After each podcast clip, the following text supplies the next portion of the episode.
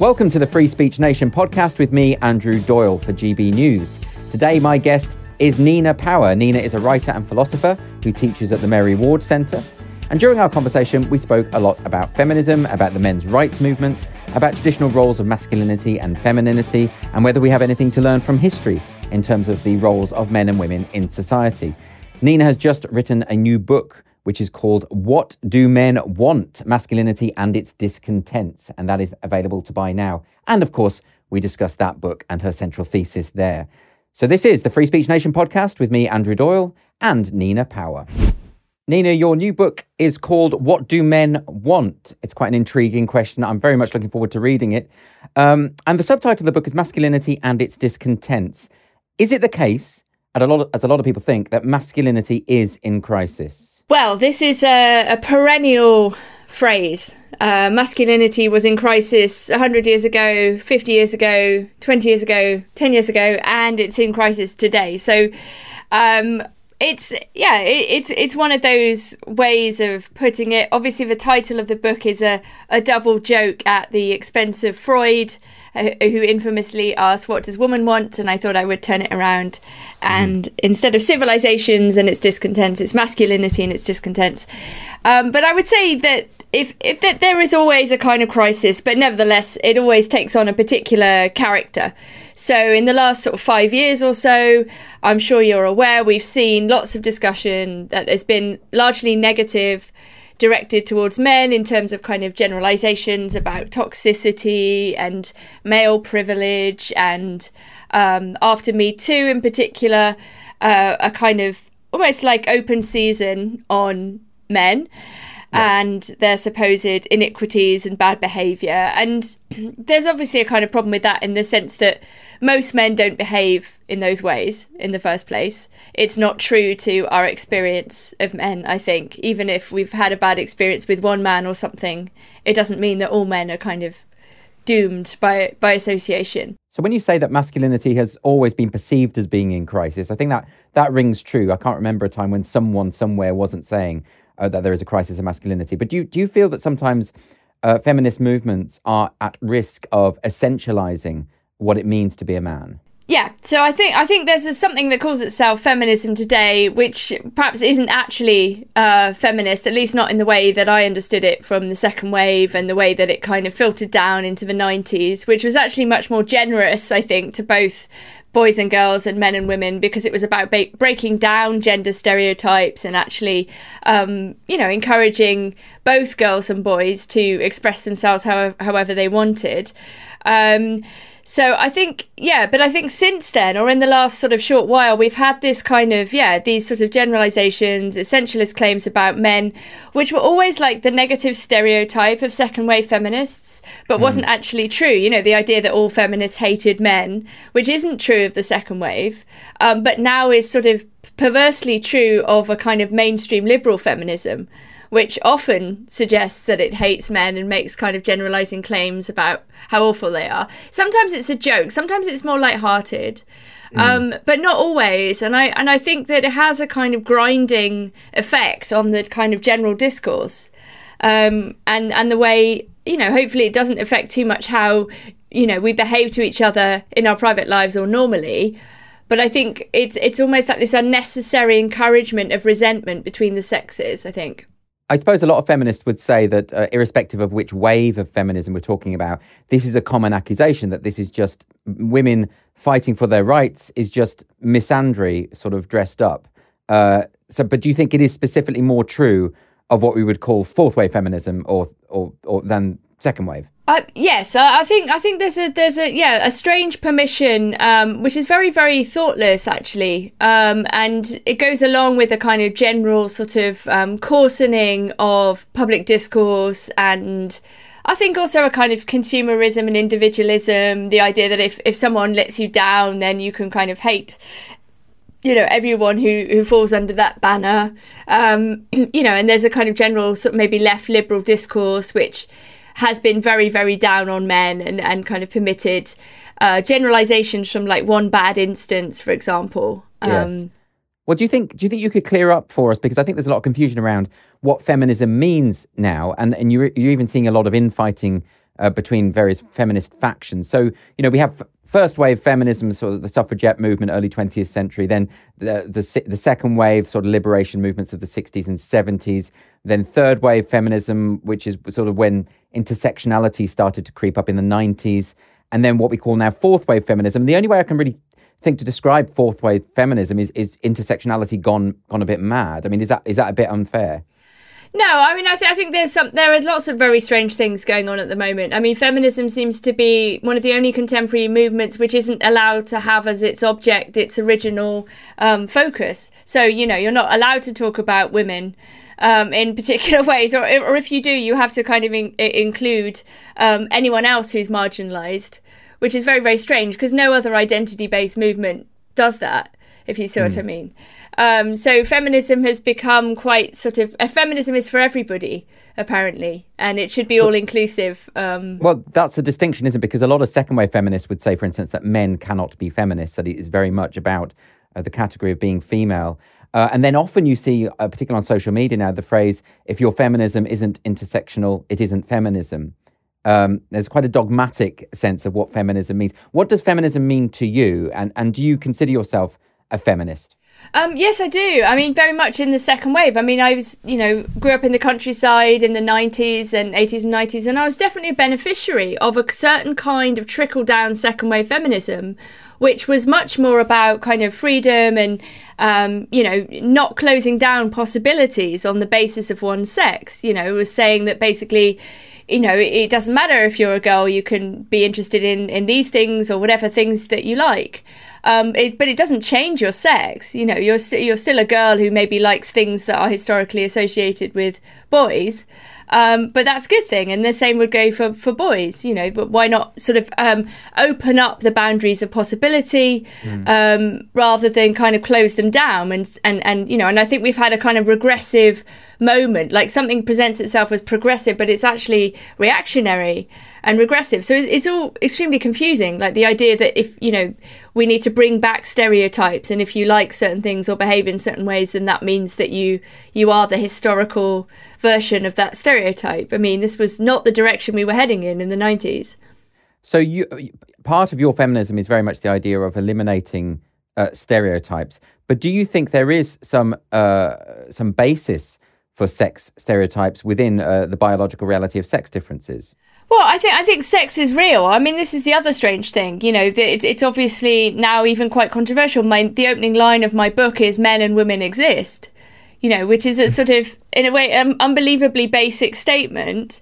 But I mean, I'm sure you're aware it's also quite controversial even to say something like that um, in some quarters. So mm. to even keep biological sex and sexual difference as central features of our reality, which they are, you know, we're, we're one sex or the other. And, you know, it's up to us what we do with our lives, but we can't change these fundamental facts. And they do have implications for how we live. You know, we're not just infinitely malleable, um, uh, creatures or commodities who can be molded at whim. You know, we, we yes. are, we are, you know limited in a in a positive and a negative way by our biology. And this has implications for us at every stage of our lives. It doesn't um, mean that we are reduced to our biology. It doesn't mean that we anything must follow from being a particular sex. Um, but there are physical differences between men and women. We see this playing out in the direct debates around sport we see it in questions of, of violence. We see it in questions of you know childbirth and motherhood and and so on you know, and and a kind of it's unrealistic, I think, to pretend that sexual difference doesn't matter in some places, right? And it's up to us yes. to have a collective discussion as to where those places are. You know, where do we want to have sex segregated spaces, for example? You know, where yeah. do, where is sex important and where isn't it important? And it's an unfinished and ongoing conversation for everybody. You know, we're talking on one hand about sort of political representation. You know, women in this country have had that for just over hundred years. It's not really a very long time, mm. right? And it's it's a bit uneven. It's you know, we don't necessarily need to have 50-50. It's not about quotas or something like that. But you know, women have a voice in the political realm, in the social realm. Women also um, have always worked, but there was a way in which after World War II there was a kind of mass um, movement into the workplace um, and away from the home for a lot of women. Um, and this has implications uh, for for everybody, you know, not least the, yeah. the lowering of wages for everybody. yes, of course. So um, you're saying that uh, uh, effectively your, your biological sex is not something that, that acts in a kind of deterministic way or provides limitations to what you can do, but that there are some. I mean, I often there are these debates within within feminism. I've spoken to feminists who who would say that that gender, the idea of being masculine or feminine, these roles are all entirely socially constructed, uh, which I find quite persuasive. But then I see evidence from uh, particularly Scandinavian countries where they've they've done the most to implement gender equity uh, measures, and when that happens, the evidence tells us quite specifically that women tend to go into more traditionally feminine roles and men tend to go into more traditionally masculine roles when they have more freedom yeah, to choose. So what does that tell us? Exactly. I mean, I think I think you know if that what the Scandinavian studies and I've I've I've, I've read about them as well if what they say tells us anything, it's that we should be happy with that. It doesn't matter mm. if men and women like different things or if different groups of people like different things. You know, the idea that everyone should be the same and do the same things and there should be exactly equal numbers of people liking and doing the same things is nonsense. I mean, we don't want a world in which we compel people to do things that they're not interested in um, simply because it looks better. I mean, yeah. if it if it turns out that women prefer certain kinds of jobs or you know, want to be mothers and they, they should be supported in that, you know, and, and if men prefer uh, other types of job or tend towards jobs that are more physical, then that's great.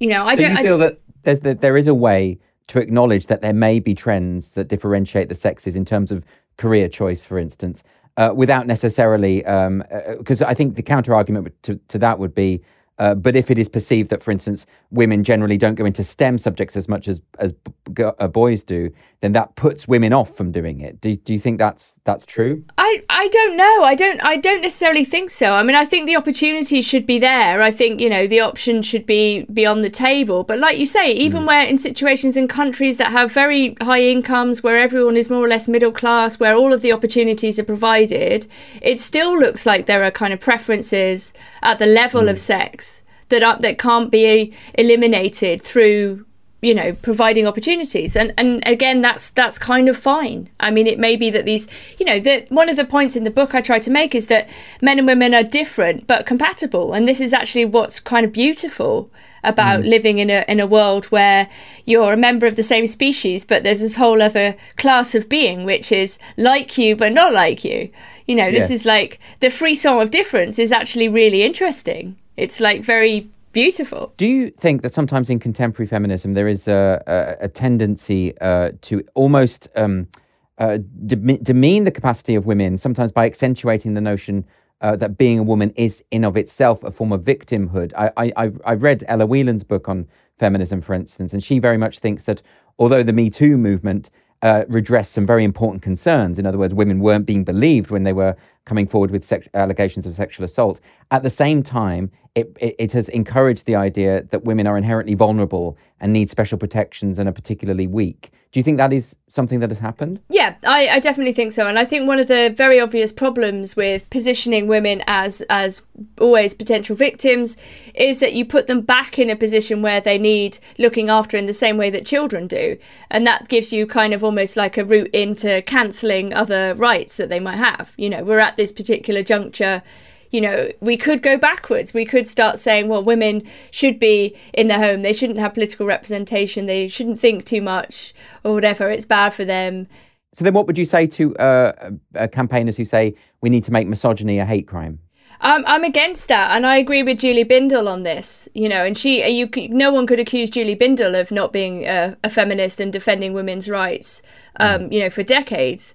Um, I think it's it's this is not the direction we should be travelling in, where we're asking the state to decide what hate is. This would go for mm-hmm. all hate speech legislation, by the way, which I think should all be repealed. Um, I think this is dangerous in several senses, one of which is, uh, you know, again, like.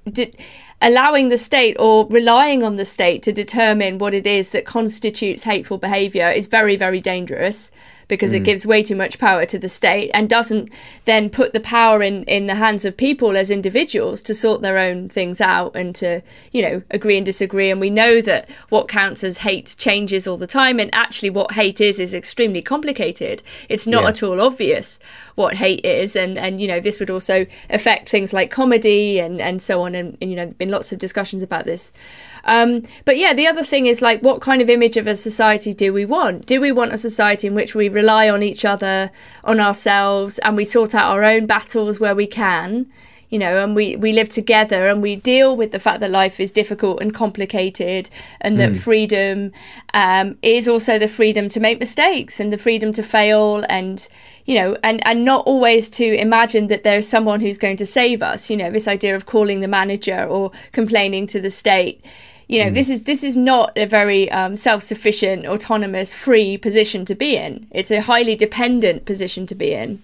But it feels as though uh, many sort of major institutions have bought into that idea. I mean, I recall specifically, I was always very surprised when I saw the BBC were promoting an app on smartphones which would support women and help them to speak up in meetings and it would it would monitor how much you had spoken and then remind you if you hadn't spoken enough and this was part of their sort of feminist it was a feminist campaign that the BBC were, were doing, but it, it struck me as actually the opposite of feminism. Uh, am I misreading that?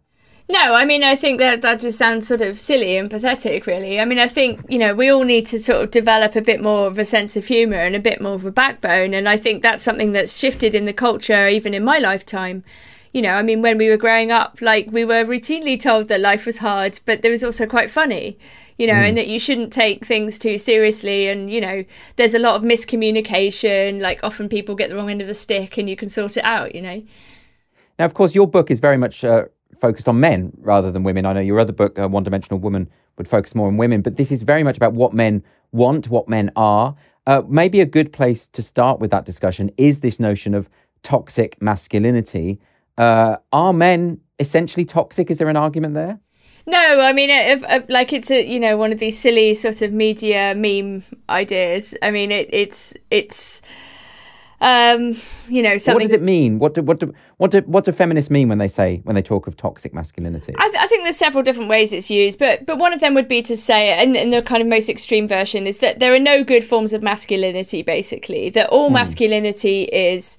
Um, going to be ultimately bad for women that it would it, you know be manifestations of male dominance male privilege you know that men just take what they want and they're not punished as severely as women and that they have more money and more uh, land and more power and, and all of these sorts of things and that this entitles them or gives them a feeling of entitlement to behave in ways that are um, you know uh, sort of privileged and you know, demanding. Yeah. But but is there not something in that? I mean, I've taught at a boys' school and I've also taught at a girls' school. And the boys' school, there was generally a behavioural trend where there was much more sense of entitlement, much more cocky, much more, uh, you know, uh, I suppose, well, not toxic behaviour, uh, but certainly um, uh, it's more self-regarding and and uh, more front-footed behaviour. And is is that not was that just something that's come about due to socialization or or is that something that is innate to the the quality of being male well this is one of the questions so i think you know we've seen documents in recent years even from professional bodies which have described the kind of behavior um, that you're um, mentioning in boys as hmm. itself mm. inherently negative right that, that that that when if boys act in a confident or energetic manner that mm. this is itself a sign of, of toxic masculinity or negative masculinity. And I don't think it is, actually. I think, well, again, again, there so might be differences. So is it is it because I mean this is another this is an argument that Christi, Christina Hoff Sommers has made that that uh, effectively what a lot of educators are now doing is attempting to socialize boys as though they are girls. In other words, you see a boy I, I, suppose, rough and tumble kind of behavior with it among boys, and that, that people will step in and say, no, we have to put a stop to that, and you should behave. But she thinks that that means they're trying to basically make, make boys behave more like girls. Has she got a point there? Yeah, I mean, I, th- I, think a lot of people have also made this point about a kind of feminization of culture. You know, I mean, if mm. boys mm. are, are, generally surrounded by women at schools and so on, that they don't necessarily have access to male role models, which is something I talk about in the book. And, you know, instead of patriarchy, we've actually got a lack of father figures and a lack of men who are acting as mentors.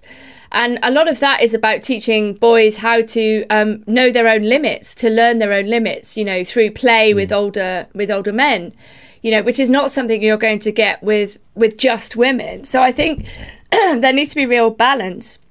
Um, and I generally think, you know, the way in which children, if they behave badly, are kind of medicalized and pathologized is, is also just terrible. You know, I mean, if, yes. if children are bored because they're being forced to sit wearing a mask in a seat for eight hours, it's maybe there's something wrong with that system rather than the children. Yeah. But but is there is there a case to be made that sometimes when you see the way boys behave, particularly in adolescence, and the, there's a very strong element of competition there. I'm not saying there isn't competition within groups of teenage girls, but just from my own experience, from what I saw amongst the boys, that sometimes it, it could it could veer into the hostile, or it could be. It was very much they. In other words, I suppose they weren't concealing uh, their attempts to acquire status particularly effectively. It was very much there on the surface, and people would say that that's just bad behaviour.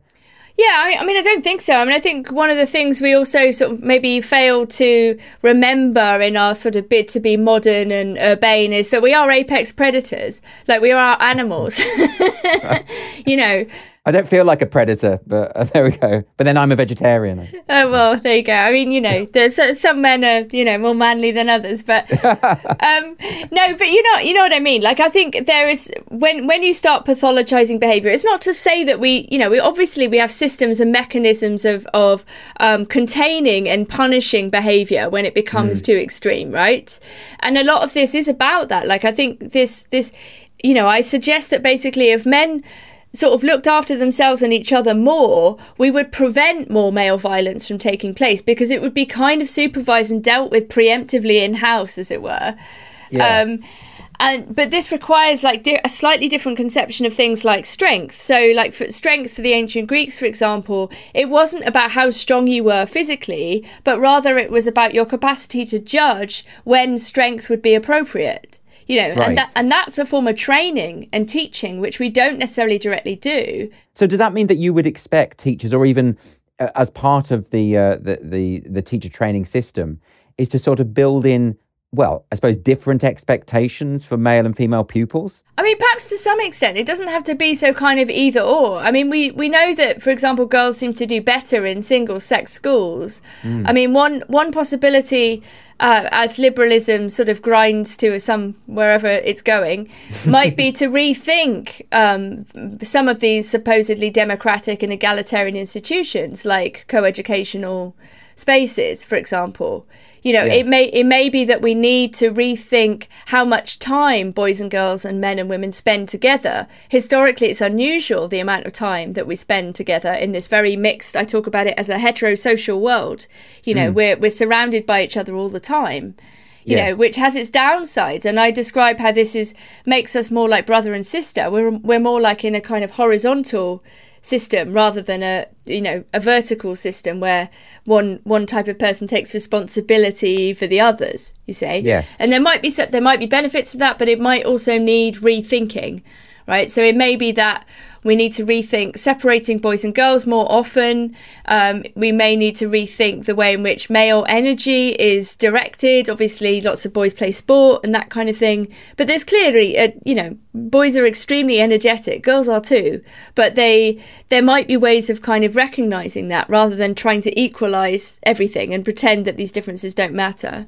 But then a lot of progressives would say that that's quite a regressive idea, quite a reactionary idea in, in, in, that you're almost going back to a time where you know uh, men were, were told you have to be like this and women were told that you have to be like like that um, but are you saying there's a sort of i suppose there's a balance that you could find yeah, I mean, I think I tried to be very, very um, reasonable in the book, which is itself is slightly provocative in, in a very polemical age, yeah. if you see what I mean. I tried to look carefully at the complaints of, let's say, the men's rights activists, as well as the complaints of feminists, and you know, try to see where there are overlaps and even similarities, rather than see them okay. as completely pitched opposed to one another. Um, yes you know, and, and I think it's about being realistic. You know, I think we might have grandiose utopian ideas about eliminating all gender difference, but I think this is not reality. We, we, we are our bodies. We shouldn't be trying to escape them every five seconds. We should be kind of reconciled to certain certain truths. Yeah. You know, as and you know, in the book I talk about the fact that uh, our ancestors did understand some things. I don't think it's reactionary to say that you know anyone with thoughts from a few centuries ago must be outdated and must be um, you know reactionary and conservative. They might have actually understood a few things that we've forgotten, if you see what I mean. So you're saying that the sort of the you know centuries and centuries of evolution has meant that there are fundamental differences between men and women, and, and that actually, rather than trying to eliminate them through social socialization or civilization, an acknowledgement of those things, uh, uh, a sort of healthy view of, of, of, of, the differences between men and women, and a, a realistic view, might enable us as the sexes to get on better.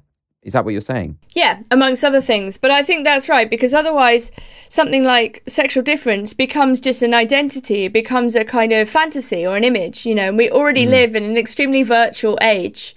And I think the virtualization of these things is is causing great harm. It's causing extreme harm um, to young people, and I think especially young girls in terms of body image and you know if they feel that they they don't live up to particular images that they're seeing you know this is having extremely negative effect on their self perception um, and and for boys too if they're constantly being told that they are their behavior is wrong and evil and that they're fundamentally guilty you know this is this is not a good situation right? This will breed resentment. This will actually generate far more dangerous positions and um, alienate more people than it will bring them in to a collective discussion. So i think you know someone like jordan peterson is popular for a good reason. And i think one of the reasons he appeals to young men but not only to young men is because he tells people to stop blaming others for your mm. own problems and to sort of sort yourself out first before you're in a position to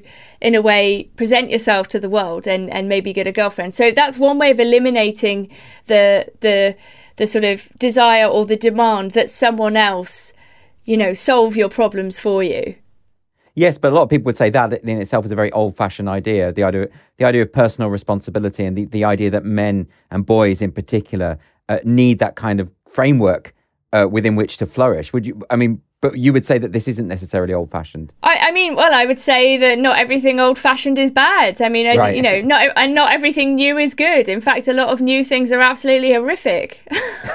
well, I, I, agree, but is, isn't it going to be quite a hard sell, uh, given that the uh, those who now uh, identify as being on the left, although I don't, I often don't think they are really, uh, would say that actually the ideal is is the utopia that you alluded to earlier, which is a complete elimination of of even a recognition of gender difference, uh, uh, almost as though we live in a society where we don't notice if people are male or female, because now they would say that biological differences are a social construct that they just don't exist. Well, I think I think there's a lot of contradictions in the kind of movements that you're talking about, which both seem to depend on sex stereotypes um, but also pretend that, that sex doesn't exist. Uh, mm. You know, so I, I, I don't know. I don't know if that position is particularly coherent. I also agree with you. I don't necessarily think it's a left position. It's certainly not the left that I remember, which was mm. much more funny and and and you know, forgiving well, the, and discursive. Is, there's a lot of humour. I mean, comedians have always poked fun at the differences of men and women. It's really and and weirdly now in comedy terms, that's become quite a radical edgy thing to do. Whereas we used to say that was kind of like almost a bit a bit hack to go on about oh women like this and men like this, and now it feels quite dangerous. That's interesting, isn't it? Yeah. No, it's it's true. I mean, what can you say? It's uh sometimes i mean humanity often goes mad. I mean it's i, I think peri- that more and more i think that periodically humanity just goes into fits of insanity and yeah. you have to we have to keep reminding ourselves of of certain basic things you know and of course they're lived out differently in different eras but but is it but it's interesting that the current mode of insanity which i think i would share with you it does feel kind of hysterical is so rooted in the idea of gender and sex. And it seems to be a combination of various things that have happened recently, not just in terms of Me Too, uh, which I think had a lot of legitimate grievances that needed to be addressed there. But it seems as though every movement, even if it has a kernel of truth, can suddenly explode into something much, much more and much, much more extreme. And that's very much a phenomenon of our times. Do you think I might have a point there? Yeah, for sure. I mean, I think obviously we can talk about the way in which the internet encourages these things, but but it's there's there's something kind of crazy at the way in which institutions have taken up fringe ideas or ideas that were fringe like 15 yeah. 20 years ago and made them like central pillars of their you know structure and you're like yes. that's weird Yes. I didn't expect that. Um, it's like all the adults in the room have disappeared and left things over to like you know fanatical HR people or whatever who maybe are well-meaning, but they've kind of. Uh, I don't know, destroyed these places from the inside. Do you think that some of the uh, more extreme claims about men and about masculinity, they do have an element of truth? I mean, let's just t- play devil's advocate there for, for a moment. Insofar as you know, there is there is a phenomenon of male violence against women. Women are far more likely to experience uh, violence from from men uh, than than than from women. Uh, there is a problem there, and some feminists would argue that uh, the, the, problem there is a, is a matter of socialization. Or we shouldn't be telling women, you know, don't go out late at night. Don't go. That actually we have to fix society, fix the way that men uh, perceive women, and and and have this view uh, that that women should be, I suppose, their sexual property. Do you think that is still very much a problem that we need to redress? I, I think you know men are stronger than women, right? Most male violence is actually directed against other men and also against themselves in the form of suicide and other destructive behaviours. Um, when men are violent towards women, they are more dangerous. They are more physically, they're physically stronger, right? So it's not that mm. there isn't female violence against men or female violence against other women. There, there is, um, but it's more devastating, right, when men right. men do it. So one of the the things that I try to talk about is you know what it means to be a good man right? This idea has seems okay. to have dropped out of the the discourse along with every other discussion of virtue in favor of um, this celebration of consumerist desire like the idea that whatever you want you can get. And this extends even into the intimate realm. So you can download someone off an app or whatever invite them over for a pizza and a you know, and this is like everything has become like very, very commodified in this way. And mm. we're no longer really treating each other as like unique individuals necessarily. Yeah. Um, so I rather also very, um, in a very archaic way, go back to the virtues and talk about what it might mean to be a good man and how we encourage these um, these feelings. I think there are many, many people who are there are many men who are good already. I would say many men I know, men in my family, for example, my father yeah. and my brother are good men. They behave in ways that are um, worth emulating. They are role models to their children and they are good for their community and their wives and so on. And mm. a lot of men already behave well, right? And they don't deserve to be condemned and tarred with the same brush, you know, when we're making these sweeping generalizations because it's not true, simply. So is it a matter of is it a matter of focus? In other words, uh, the, the discourse of toxic masculinity would have us believe that all men are potential rapists and all men have this within them. Uh, and and and do you just not accept that premise? No, I don't think it's true. It's not borne out by any evidence. Most men don't commit violent acts you know, we're all capable of harm. I think there's a kind of confusion in the way we think about these things, which might m- need more analysis in general. You know, we're all capable of harm. We hurt people all the time. Like we say the mm. wrong thing, we upset somebody, we might make an error of judgment, we might kiss someone who doesn't want to be kissed. You know, there are lots of minor infractions and transgressions that are attendant upon social life, right? That's just a reality of being part of, you know, a group of, of humans. And there's a lot of misunderstanding yes. as well, right? This is not the same as you know a seriously violent uh, um, action against a random stranger in the street, right? So we've yes. got to be able, I think, to talk um, more clearly about where things are minor, run-of-the-mill social infractions, which aren't, which are neither criminal nor um, you know anything particularly devastating necessarily if we have a way of living with them which is just to kind of go all right you know that happened. Oh, I've been a too. You know, he was a bit of a. She was a bit of a. You know, that's that's life, right? Yeah. right. And, and at the same time, we want to all. We all are concerned to prevent horrific incidents of violence occurring. Right. Yes. So the question is not um, whether we want to stop those things. Of course, we do. I, I don't think we should conflate, conflate minor social infractions with major social infractions or, vi- or extreme violent incidences, Yes. right? In the first place. And then, secondarily, then I think in order to um, address the possibility of, uh, let's say, male violence against women, then men need to take each other in hand more as a preemptive measure. Like, so for example, the, the, the cop who killed Sarah Everard, his colleagues knew that he was a wrong un, Right. right? Yes. Had yes. they dealt with him themselves, right, there, Yes. it may have prevented his horrific.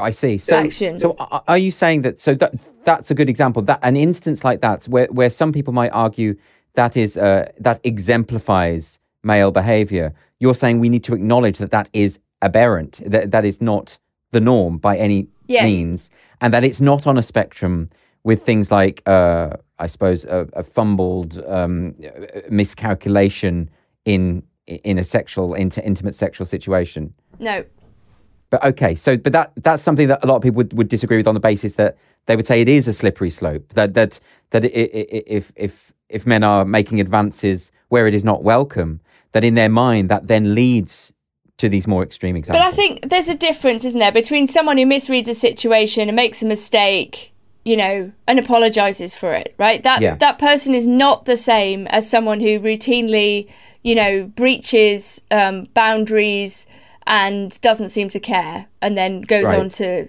to to commit horrific acts, right? Yes, no, I understand the. And so, are you saying that because you talk about this idea of uh, of of um, creating good men, right? Um, is that are you uh, in fact sort of simply uh, suggesting a return to chivalry? I mean, partly, I think, you know, there are kind of lots of um, historical male vi- virtues that are worth digging up again and thinking about. Um, they can't be any worse than our contemporary values, let's put it that way. I mean, what have we got to lose? Well, I, I suppose it's just that some women feel offended uh, if men um, uh, sort of go out of their way to, you know, I mean, at the very basic level, open doors for people or, or that I, kind of I thing. really wonder about that. I, I don't know if people are real women are really upset if men hold the door. I think this is like one of those myths. I would never Yeah. be offended if someone uh, like man or woman held I, I hold the door open for people. Like anyone who's not a total holds the door open for someone Yeah, if it's think. appropriate. Like you know, I, I I don't know why this example is always used. It is always used, isn't it? That's why I raise it because I do wonder about it myself. I actually judge people if they don't open the door for me, and it's got nothing to do with gender. No, I mean, look, there are ways of behaving in a social way which are better than others, right? We, we mm. would all hope, and we can all be better, frankly. You know, all of us have been at points, and sometimes for prolonged periods of time, you know. Yeah. How dare you? no, it's true. You know, so, so, I mean, you know, this is almost a kind of. I, I'm interested in thinking about almost like what it means to go back to Christian virtues and values in an era which seems to have completely dispensed with any of them in favour of selfish, individualistic consumerism. what would those Christian values be, though? Because some people will hear you say that, and they will bristle because they will say that that is that that's just something from a, a bygone time. Well, like I say, not everything from the past is bad, and not everything new is good. You know, I mean, Christian values, like like take the sort of um, contemporary culture, the, you know, the the resurgence of a certain kind of moralism. You have what you seem to have there is almost like a quasi-religious form of judgment, but without any of the nice things like forgiveness and atonement. Yeah. Right? so people can't say sorry because that just makes it worse, and no one could be forgiven. So uh, people are just condemned. I mean, that's a really interesting example, isn't it? Because whether you're Christian or not, surely the notion of forgiveness, which is so f- fundamental to Christianity, at the heart of Christianity, that is the thing that is absent for some reason. Yeah, or humility, or you know, Yes. tempering your desires, or you know, I mean, these are social technologies. You know, whether you don't have to believe in the, the religious framework in order to understand that. So these are social technologies, and they Yes. play a role in how we we live and work with one another. And if we live in a culture that is completely beyond value because we think we don't need them anymore, and we because we think that our desires are somehow true and wonderful, Yeah. but actually they're having seriously de- deleterious effects. Yes. Well, can, can I ask you about the men's rights movement and also the, the, the sort of development of what they call incels, sort of in, involuntary celibates? I, believe I've got that right. So, so groups of men who are sort of swearing off women, uh, and, and and there does seem to be within those discourses, from what I have seen, uh, uh, an element of misogyny, I've, sort of sometimes overt misogyny. Uh, is that entire movement, which seems very much of the of the, the, the present time, has that come out of of something that is of this crisis of masculinity or whatever whatever we want to call it? I mean, I think I think that in extreme cases there are some men who who really hate women, and there are some women who really hate men. But these are hmm. very very extreme positions. Actually, the vast majority of men and women don't hate the opposite sex to core, right? Like they don't yeah. feel like that. They they understand that they have brothers and husbands and sons and friends and so on, right? Yeah. I, I think sometimes what happens, and there is a kind of way in which resentment is encouraged by the culture on both sides. You know, right. women are often encouraged to hate men and hate on men, and men in some situations are encouraged to hate on women. But I don't think that true pathological misogyny or misandry is very common at all at, in individuals. Well, I mean, some feminists would argue against that very strongly and say that actually it's systemic. The idea of that misogyny, the, the very notion of the patriarchy within which we live, means that uh, anti female sentiment or a sense of male supremacy is just built into the fabric of society sort of ineluctably, that there's nothing we can do about it. Is that, is that just an extreme point of view, do you think? No, I mean, uh, you know, but there's a very superficial way in which people invoke the patriarchy, which actually does an injustice to the kind of power that women have always had right? But it depends on, okay. on what you think power is. so, can you talk me through that? So, what is your view of what the patriarchy is, and how is it that you think that women have historically had power within it? Well, look, none of us would be here if there wasn't some degree of cooperation. I mean, also if there wasn't some degree of rape and violence too. Let's be let's be clear, right? We're all the products of a very violent history, which we mm. are part of right? And this is one of the issues where people try to cancel history because they think it's so awful. But you can't do that either, really. Yeah. Like it's much better to acknowledge these things. So I think there's a kind of confusion about patriarchy, which which sometimes sort of in the in a superficial way you know, descends into the idea that all men have privilege somehow by virtue of being men, which which can't be true. I mean, it's simply not true of homeless men. It's not true of working class men or men who with you know drug problems or in the opioid crisis in America and so on, right? Like these are these are not men with privilege in any recognizable sense.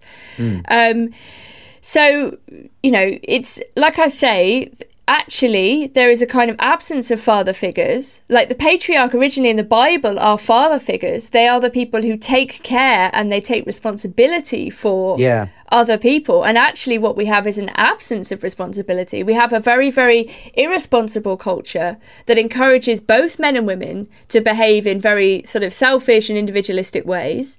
We have a culture that is increasingly not supportive of people who want to have families and get married. You know, those things are made difficult economically. Mm. They're culturally looked down upon as somehow, you know, not the cool thing to do um, you know, this is also part of the context in which actual fathers, for example, are not really supported. Same would go for mothers as well. There's a general denigration of anyone who has children, and I would say of older people in particular. We live in a culture that fetishizes youth and doesn't actually respect our elders, particularly. Yeah. Um, so, in actual fact, what are we talking about when we're talking about a patriarchy? It would actually be good if there were more men taking responsibility and right. we had a culture that celebrated that. This like doesn't. Say, yeah. That's not quite how it's used a lot of the time. When I hear the word patriarchy used, I think it is closer to what you described the idea of inherent privilege that comes with being male. Whereas I suppose really what the patriarchy is about, I mean, because some people will say, well, you know, most CEOs of companies, most people in the top jobs are male. So I suppose what the patriarchy really is is is the the fact that society is dominated by a small minority of men. Would that be a better way of looking at it? Yeah, I mean, that's one way of looking at it. It's, it's complicated when we start talking about alpha men and so on, because a lot of alpha men in our culture are not physically alpha, and a lot of mm. physically alpha men are in prison right? Because right. yeah. so, you know, again, you have these conflicting stories really about what power is. You know, I mean, how many people want to be a CEO of a company? It would be a nightmare. What a boring, horrible That's job. True. You know, yeah. I mean, it's again, it's like, do we think it's so great to want those things or to have those things? You know. Well, I suppose there's also the the, the point that uh, you know as men's rights activists make this point that if you're male, you're more likely to be uh, commit suicide, to be homeless, to be uh, to, to, be in prison. You know, obviously the, the, the prison population is overwhelmingly dominated by by men. Uh, so the idea of this very simplistic, reductive view of the patriarchy, which means male equals privilege, female equals oppressed, it, it, it's it's more complicated than that. Yeah, well, it's just not true, is it? I mean, the list you right. gave is, you know, and and the men still do the most dangerous jobs, for example. You know, and if you want true equality, then it would also go that way as well. You'd have more, a, more, women yeah, I mean, on oil rigs. do, well, do you think feminists should be calling for that? More women to work on oil rigs? No because i don't think you know those are really like horrible jobs and they're very difficult jobs and people who do them should be like remunerated properly. Yeah. You know yeah, and, it, and i think again it doesn't matter. Like if more men cluster around particular things so what? Yes. Yeah and again it comes back to your this this key point uh, which is that you, it seems to me like you're drawing on elements of, of uh, traditional views of men and women that you think are good and you think still apply in today's society. Um, and, and do you think that, that that message can break through at a time uh, where where it feels like it just feels like something from another time? I, th- I think a lot of people, honestly, are already there. I, I really? think, you know, the, there's a whole culture that exists outside of the left liberal mainstream, which is has millions of people in it. yeah, and we forget about people, them, don't we? we there are many people, people, who who still believe in courage and loyalty and virtues and love their families and you know want to get married and have children and people still go to church and people still behave in ways which are uplifting and and beneficial and good. And I I think you know we it's it's it's just a complete mistake to think that that everybody lives like some kind of you know debauched liberal yeah. metropolitan or whatever yeah. absolutely that is a mistake that it, it, can easily be made because when you're watching the media and that's all you're consuming that's the that's the impression you get um, but do you think some people do have a point when they criticize the men's rights movements particularly about the idea that maybe they are wallowing in victimhood which which perhaps is is a sort of mirror image of the kind of feminism that sees women as weak and uh, in, in, in need of, of particular support. Would you say that there's a, a, legitimate criticism in that? Sure. I mean, I think there are there are aspects of any movement which have these kind of victim dimensions, right? I mean, you know, I think I think everybody needs to rethink the whole victim thing. I talk about mm. this in the book. It's it's it's it's sort of rewarded in some ways if you can present yourself as a victim, but it's a very dangerous politics to go down right? Yeah. Most authoritarian politics are based in the first place are on a misplaced or encouragement of a feeling of resentment and victimhood at the hands of another group, right? Yes. So this is a, a, a known thing. yeah, yeah. That actually being a victim is not inherently virtuous. It actually often gives you um, reason and motivation um, to do terrible, terrible things. It justifies revenge things. And so I say that yeah. like women should not go down the revenge route. I yeah. I think I say that that women should be the better man. that's quite the phrase. Uh, because I remember I remember Stephen Fry using that phrase, sort of saying that uh, self pity is actually the most unattractive of, of, of, emotions, and I think there's something to that. Uh, and you do see that in, in the more sort of whenever any any movement has elements within it that has that quality, and, and it can have a self defeating uh, perspective. But that's why I think a lot of the, the things that get written off as, you know, men's rights activism or masculinist stuff, or even tainted with the right wing brush, you know, like all of yeah. these things are often, you know, described as far right, and they're not at all, right? It's yes. But you know that we know that that's just a kind of weird tactic. Um, but is is you know a lot of these things are actually saying to men, get your together, like. Yeah you know, yeah. don't wallow in self pity. Work out, get fit, get mentally fit. You yes. know, don't indulge in this kind of, you know, junk food, video games, porn, blaming other people thing. So, is a lot of the problem that you're facing in trying to tackle these issues that you're dealing with, uh, that the, the, the, terms used to describe these ideas are, conti- are in continual flux? Uh, I mean, you mentioned there the idea of uh, people just being dismissed as far right and fascist and all that when they're absolutely not. But the same could be said about terms such as male and female, masculinity, femininity. It's almost like a um, it's it's word games writ large, I suppose. Yeah, I mean, I think you know this is something that philosophers are very obsessed with. It's like we have to know what we're talking about when we're using concepts Yeah. Words can't just mean anything that you feel like. You know, And you've you've started your book, but what was the sentence you started with that, that male and female exist? men, men and women exist. But but that that that is problematized if if you even start to sort of deconstruct the ideas of being men of being male and being female as simply social constructs. I mean, do do you think that uh, the the decoupling of sex and gender, which is obviously a very old idea now, m- might be part of the problem?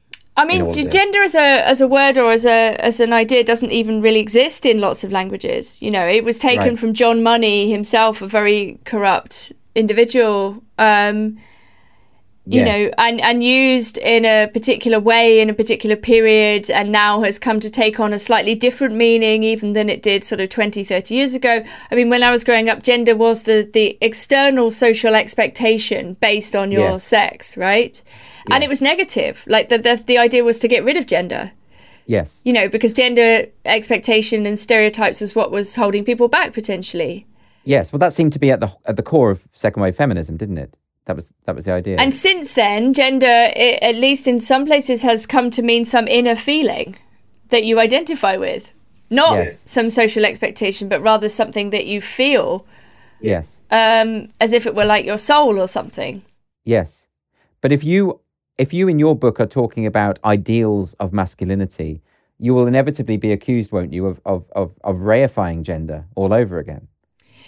I don't think so. I mean, I think it's a kind of corrective, maybe. You know, it's it's a very balanced book, or I've te- I've attempted to be as balanced as I possibly can. Yes. um, whilst you know sticking to the reality of sexual difference, right? And I think it's it's not too difficult to to say that. I mean, it, it might be upsetting for two percent of people, but I think actually.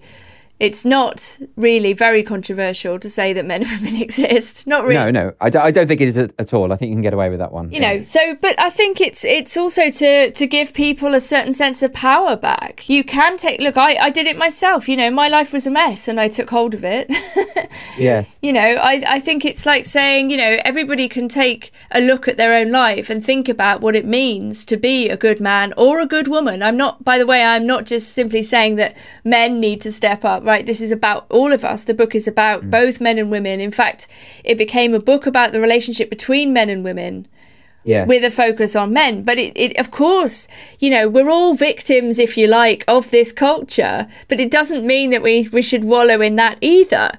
Like, we should neither be blaming the opposite sex for our problems, nor should we be simply saying, oh, it's all capitalism's fault, oh, it's all the culture's fault, it's all whatever. Yes. Do you have any sense of how the next generation or the generation that are coming up will be uh, will be broaching these kinds of issues? I remember I, I, I gave a talk at a, a school and it was a girls' school and they were very privileged girls. But there were some, so- a couple of them gave a presentation about their oppression, how oppressed they were, and I thought it felt to me like well, you're some of the most privileged people in the world who have ever existed ever. Um, and yet that is the kind of thing that perhaps is being encouraged among the young. Or do you have more optimism than that? I do. I have a kind of psychedelic optimism for the Zoomers. I think the Zoomers will rebel against their virtual prison and they will Yeah. get offline and they nature is the new punk.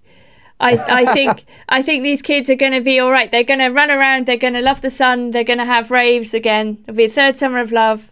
And Really? oh yeah, I'm convinced of this. I mean that that phrase "nature is the new punk" that's quite incredible. Uh, I wonder if that could possibly happen, but it will mean, I suppose, that the next feminist movement, whatever that looks like, and it is looking this way more and more, will have uh, biological reality at its core. Yeah, I, I think psychedelic feminism. This is what I'm I'm into. Is that what you're calling it? Is that what you're branding it? Psychedelic feminism. Sure. Sounds good to me. Well, Nina Power, thanks so much for for joining me today uh, and discussing your book. Thanks.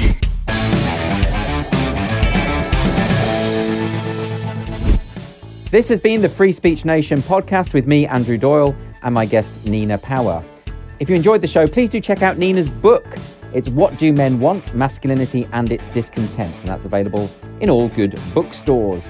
And if you enjoyed the show, make sure you like, make sure you subscribe, all of that palaver, and then come back and join me next week when I'm going to have another fabulous guest. See you then.